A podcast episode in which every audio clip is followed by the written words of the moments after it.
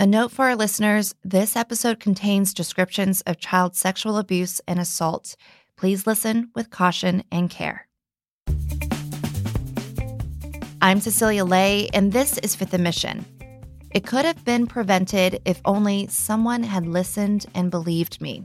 That's what many Bay Area survivors of childhood sexual assault are saying of the alleged abuse or rape they experienced at the hands of a teacher or other school district employee. They're part of an unprecedented wave of lawsuits that has hit local schools. The suits were filed by former Bay Area students who were in school as early as 1962. Some of the victims were in high school. One was just four years old. Many of them stayed silent about their alleged abuse for decades, but a landmark California law that took effect in 2020 extended the time frame for people who would otherwise be too old to file their claims. Today on Fifth & Mission, the child sexual abuse reckoning facing Bay Area schools in five counties San Francisco, Contra Costa, Alameda, Santa Clara, and San Mateo. In San Francisco, schools identified in the lawsuits include George Washington High and Balboa High. In the East Bay, Peralta Elementary, Oakland School for the Arts, Willard Middle School, and many others. Chronicle reporter Sophia Bollag spent months digging into lawsuits filed in the last six months of 2022. The allegations span decades, but many of the cases share disturbing similarities grooming and abuse by educators and school administrators that turned a blind eye to warnings raised by students. Sophia will share what her investigation reveals and how these lawsuits could trigger hundreds of millions of dollars in settlement payouts. For survivors, the suits offer a last chance for some measure of justice. For districts, they could mean a financial crisis. Here's my conversation with Chronicle politics reporter Sophia Bollag.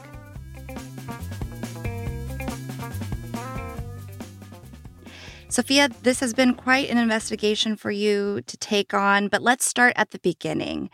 This landmark new state law that passed in 2019 did two things. It allowed child abuse survivors to file claims until the age of 40, and it widened this window for people to file lawsuits against institutions they say didn't protect them from abuse. Tell me, what was the goal of the state legislators behind this law? When lawmakers passed this law back in 2019, the goal was really to recognize that the previous law that had been in place didn't give survivors of child sexual abuse enough time to like come to terms with the abuse that they had experienced and to come forward and have an opportunity to seek justice. Advocacy groups that work with survivors of child sexual assault really argue that many people don't feel like they can come forward until they're in mid- their middle age. So mm-hmm. essentially, the previous law forced most people to come forward in their early 20s. And this law really attempted to rectify that and make it so that people have more time. Mm-hmm. Now, lawsuits against other institutions like the Catholic Church and the Boy Scouts have been prompted by this law that you just described. And the focus of your report was on Bay Area schools. How much has been unknown until now? What have been the gaps? We've known for a long time that these lawsuits were being filed, you know, ever since the law took effect at the start of 2020, and other news outlets have reported on individual cases. But until now, I'm not aware of anyone doing a review like the one that we have done, which really attempted to find, if not all, as many lawsuits as we possibly could that were filed against public school districts specifically. And that was difficult for a lot of reasons, but one of the main ones is just that they aren't centrally tracked anywhere. And when these lawsuits are initially filed, many of them don't name the school districts. And so it made it a, a challenge to sort of get our arms around all of the cases and figure out roughly how many there were. Hmm. We looked at a fairly narrow time period. We looked at the last six months of last year, which is when there was a race to file a lot of these lawsuits. And we looked in five particular counties, ones that have relatively accessible court records available online. And we attempted to find all of the lawsuits we could that were filed against public school districts in those counties during that time. And these lawsuits are primarily against schools, educational institutions, rather than against individuals. Why is that? And what are the plaintiffs alleging? That's pretty common for these types of lawsuits. And basically, even though some lawsuits do name alleged perpetrators as defendants, many of them don't. And that's because, in many cases, especially where claims are very old, sometimes perpetrators, alleged perpetrators, have died. Other times, they have been also criminally charged with some of the crimes that are alleged in these lawsuits. And so they're in jail. And in a lot of cases, they just aren't wealthy people. And so there's not necessarily an incentive for these alleged victims to sue. So that's why you tend to see these lawsuits going after institutions like public school districts, like the Catholic Church, like the Boy Scouts, and not as much against individual people. Obviously, the scope of this investigation must have been very large, Sophia. And I understand this reporting took more than eight months. Tell me more about what you found here in the Bay Area. How did you narrow down that scope? We ended up finding in these five large Bay Area counties, we ended up finding 52 lawsuits filed against public school districts. Part of the reason it took eight months is because I also cover state government, but it was nevertheless a very time consuming process. It involved really combing through a lot of court records, but we felt like it was valuable information that our readers should know about because this is something that affects the schools in their area potentially. There's potentially going to have to be big payouts associated with some of these lawsuits. And I think it's important to tell people about these lawsuits that allege not only that children were harmed, but that administrators didn't take appropriate steps to protect them. And so in total, we found 48 perpetrators, alleged perpetrators that we were able to identify. And in total, they're accused of abusing at least 66 students. The alleged victims range in age from as young as four to as old as 17. So these lawsuits allege abuse at all different levels of schooling, all different types of teachers, and in some cases, administrators. In essentially all of them, there were allegations that administrators missed red flags like teachers, you know, spending lots of time alone with students, sometimes in locked classrooms or classrooms where the windows were covered. Lots of instances of teachers who are alleged to have driven students around off campus. A lot of behavior that these former students who are suing say should have been noticed by administrators or other teachers and reported to police. And in many cases, in roughly half, there are actually explicit complaints that are alleged to have been made to administrators or other teachers that were, according to these lawsuits, just brushed aside. Hmm.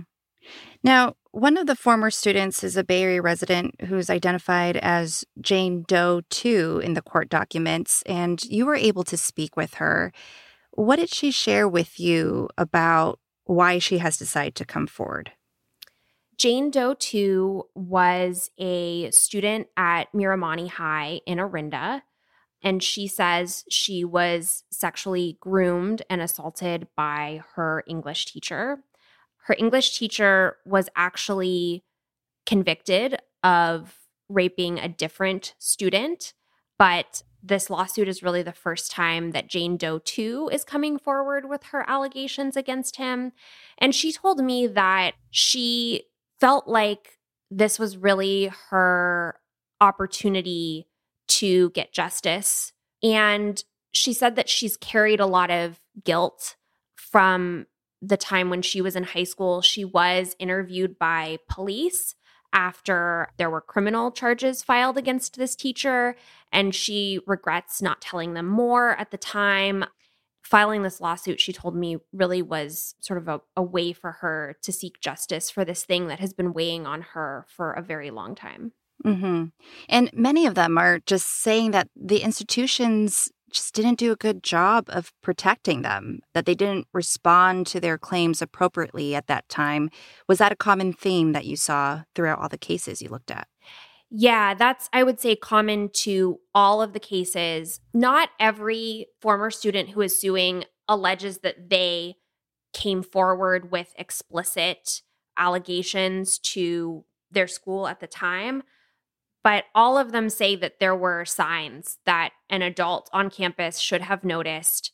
They often give really specific details about, like, another teacher who shared a classroom with the alleged perpetrator and saw inappropriate touching but didn't report it, students being signed out of class by a teacher without any sort of legitimate justification, and that not being raised as a red flag.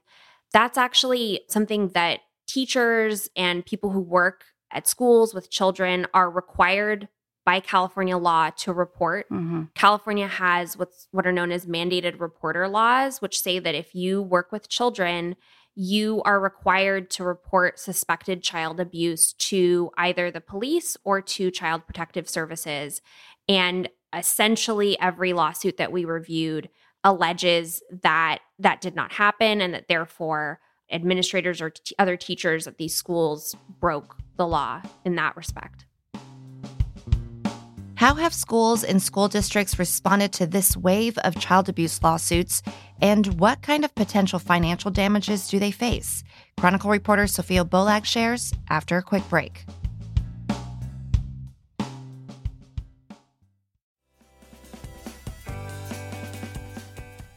Sophia Bollag, court documents protect the identities of the alleged victims in this wave of lawsuits filed against Bay Area schools.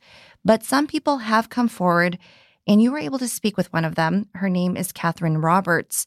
And she says her sixth grade teacher raped her on a school trip to Disneyland 21 years ago. Roberts says that teacher, Stephen Briggs Jr., groomed her. Tell me about the common grooming behavior you found in these cases. In many of the lawsuits that allege grooming and go into detail about what the grooming looked like, there were a lot of similarities teachers giving gifts to students, teachers isolating students outside of class, having them stay during lunch periods. One sexual assault expert that I spoke to who studies sexual abuse in children said that grooming it can start sometimes as a teacher just sort of expressing concern for a student or expressing a particular interest in them which can be a good thing for teachers to do, you know. Um, but she said where it crosses the line is when it starts to look more like dating behavior, mm. like late night phone calls, lots of emailing with sort of flirtatious undertones. Those are some of the examples of some of the the grooming that's alleged in these cases. For Catherine specifically, she says that the teacher who she alleges ultimately ended up raping her that he started taking a particular interest in her when she was going through a really rough time in her life. Her parents were going through a divorce and she was in sixth grade, and that was really traumatic for her. And she felt like she could talk to her teacher about these serious things that she couldn't talk with her friends about. And he would encourage her and other students to stay in his classroom during lunch periods. The story that she tells about the way that her teacher groomed her and isolated her from the other students and used this trauma that she was experiencing in her home life to get close to her, that is very common. A lot of these lawsuits allege very similar behavior. Mm. Well, going back to the point that schools just didn't respond or handle these cases in the right way, what were some key patterns that you discovered in these schools' responses? In many cases, the schools are alleged to have just dismissed these complaints. In Catherine Roberts' case specifically, she says that she actually, before she says she was raped, um, she says her teacher was paying a lot more attention to her, like brushing against her in class, looking down her shirt.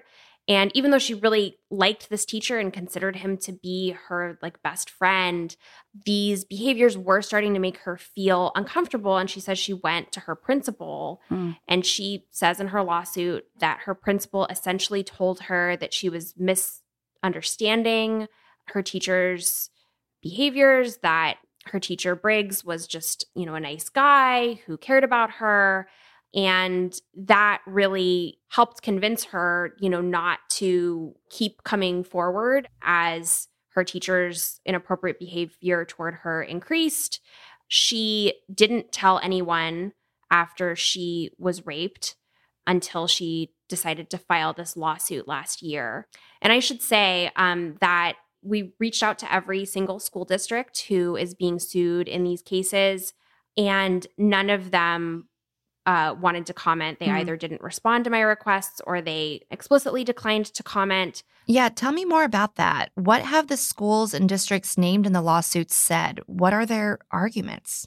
Pretty much all of the school districts that have been served with these lawsuits by now, they are generally fighting these claims, trying to have these lawsuits thrown out saying that they aren't liable for any abuse that these former students may have experienced, and arguing in many cases that the state law that allows them to file these cases is unconstitutional.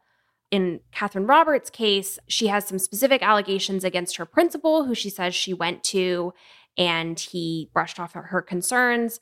I reached out to the principal, I reached him by phone, but he declined to comment. Um, he said he just couldn't respond, even though he was aware of the lawsuit. So we really haven't been able to get really any detail from the schools and the former administrators and the alleged perpetrators about their sides of the story or or their responses to the allegations in most cases but pretty much everyone who has been served with a lawsuit um, does seem to be fighting them in court hmm.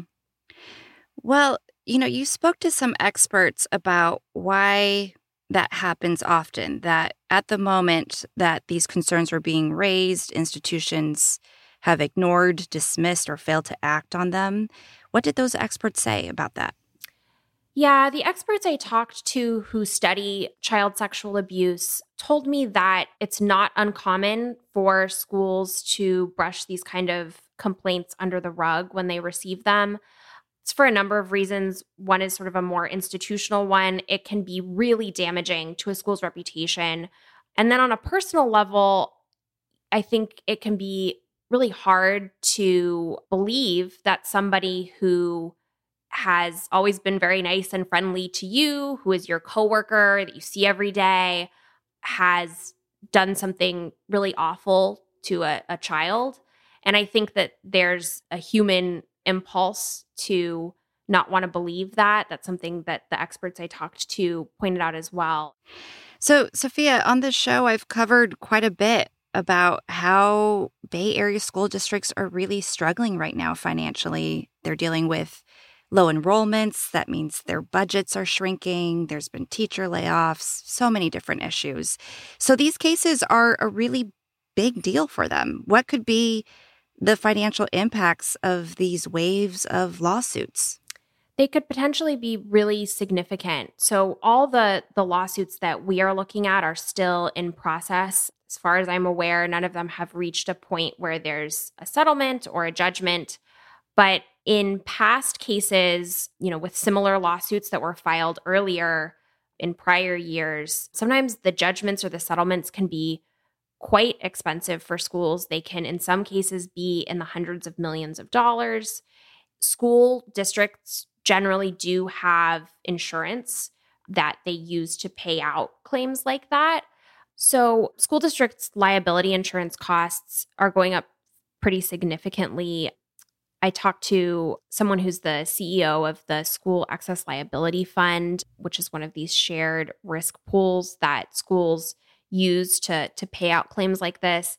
And he said that the costs of insurance are going up 300% to 600% for a lot of schools in the last 5 years and that the lawsuits that we're seeing as a result of this law are a big part of that increase. As an example of some of the costs that districts could be facing, um, last year a jury determined that Union School District in Santa Clara County owed two former students 102.5 million because the jury found that school officials had failed to prevent a teacher at a middle school in the district from grooming and abusing these two students. So the payouts can be quite significant. Mm-hmm. And Sophia, I know you were on Fifth and Mission recently and spoke to co host Laura Wenus about how the San Francisco Archdiocese had to file for bankruptcy because of child abuse lawsuits. Is that an outcome that districts might have to face bankruptcy? So, as I understand it, bankruptcy law treats public institutions like school districts differently than private institutions like the Archdiocese of San Francisco. And I think it's too soon to say like what all of the financial fallout will be for these districts. But I, I do think it's fair to say that it's already pretty significant mm-hmm. and it's mm-hmm. something that school districts are concerned about. So, to add on top of those concerns, some potentially even worse news for these institutions, there's an effort by some California lawmakers to expand the ability of adults to sue over assault that they experience as children. Tell me more about that effort. Yeah, so there's a, a bill currently pending in the legislature. We'll find out what happens with it this week because the last day of the legislative session is Thursday. But essentially, this bill would, at the start of next year, eliminate the deadline that people face to file claims of child sexual abuse.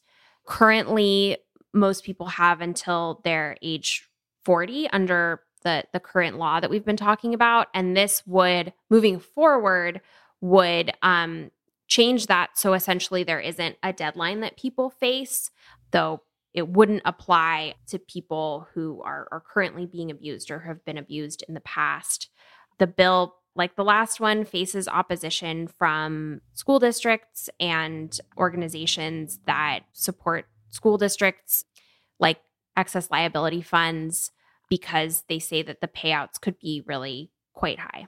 This bill that's currently pending in the legislature is authored by Senator Nancy Skinner from Berkeley and Assemblymember Dawn Addis from Morro Bay. They told me essentially that you really can't put a deadline on when you're going to come to terms with abuse that you suffered as a child. Hmm. Now, Sophia, child abuse and sexualization of children in schools has become this sort of hot button topic, and oftentimes those discussions lack reliable information and they're heavily used to make a political point. After spending so much time reporting this and digging into all of this, you know, what has been notable about this particular story that you've worked on? So, I really hope that this reporting provides valuable information for people. There's understandably a lot of fear around child sexual abuse, especially, I think, among parents. And I should note that child sexual abuse in schools is very rare. But I hope that it is helpful for people to be able to see what some of the patterns of grooming and sexual abuse actually look like so that they don't miss the warning signs that so many of these lawsuits allege that adults missed. And when I spoke with a lot of the survivors of child sexual assault who are filing these lawsuits, they tell me that they're really grateful to be able to share their story. Many times they tell me that they decided to come forward because they had read the story of someone else coming forward and so I hope that people who experience child sexual assault are able to to read this and see that they aren't alone because I think that's really that's something that survivors tell me is has been really important for them. Mm. Well, Sophia, this is such important work. Thank you so much for sharing it with me. Thanks so much for having me on. Sophia Bollag covers the state capitol for the Chronicle. She just published a series of stories that dig into the wave of local sexual abuse lawsuits, including a list of the 51 Bay Area schools that are facing the lawsuits now and details of each case. There's also an in depth account of Catherine Roberts' case, which Sophia mentioned earlier, against Pleasanton Unified School District. Find all her coverage online now at sfchronicle.com and on the Chronicle app. This episode was edited by Keith Menconi with additional support from Laura Wenus and Sarah Feldberg. Thanks for listening.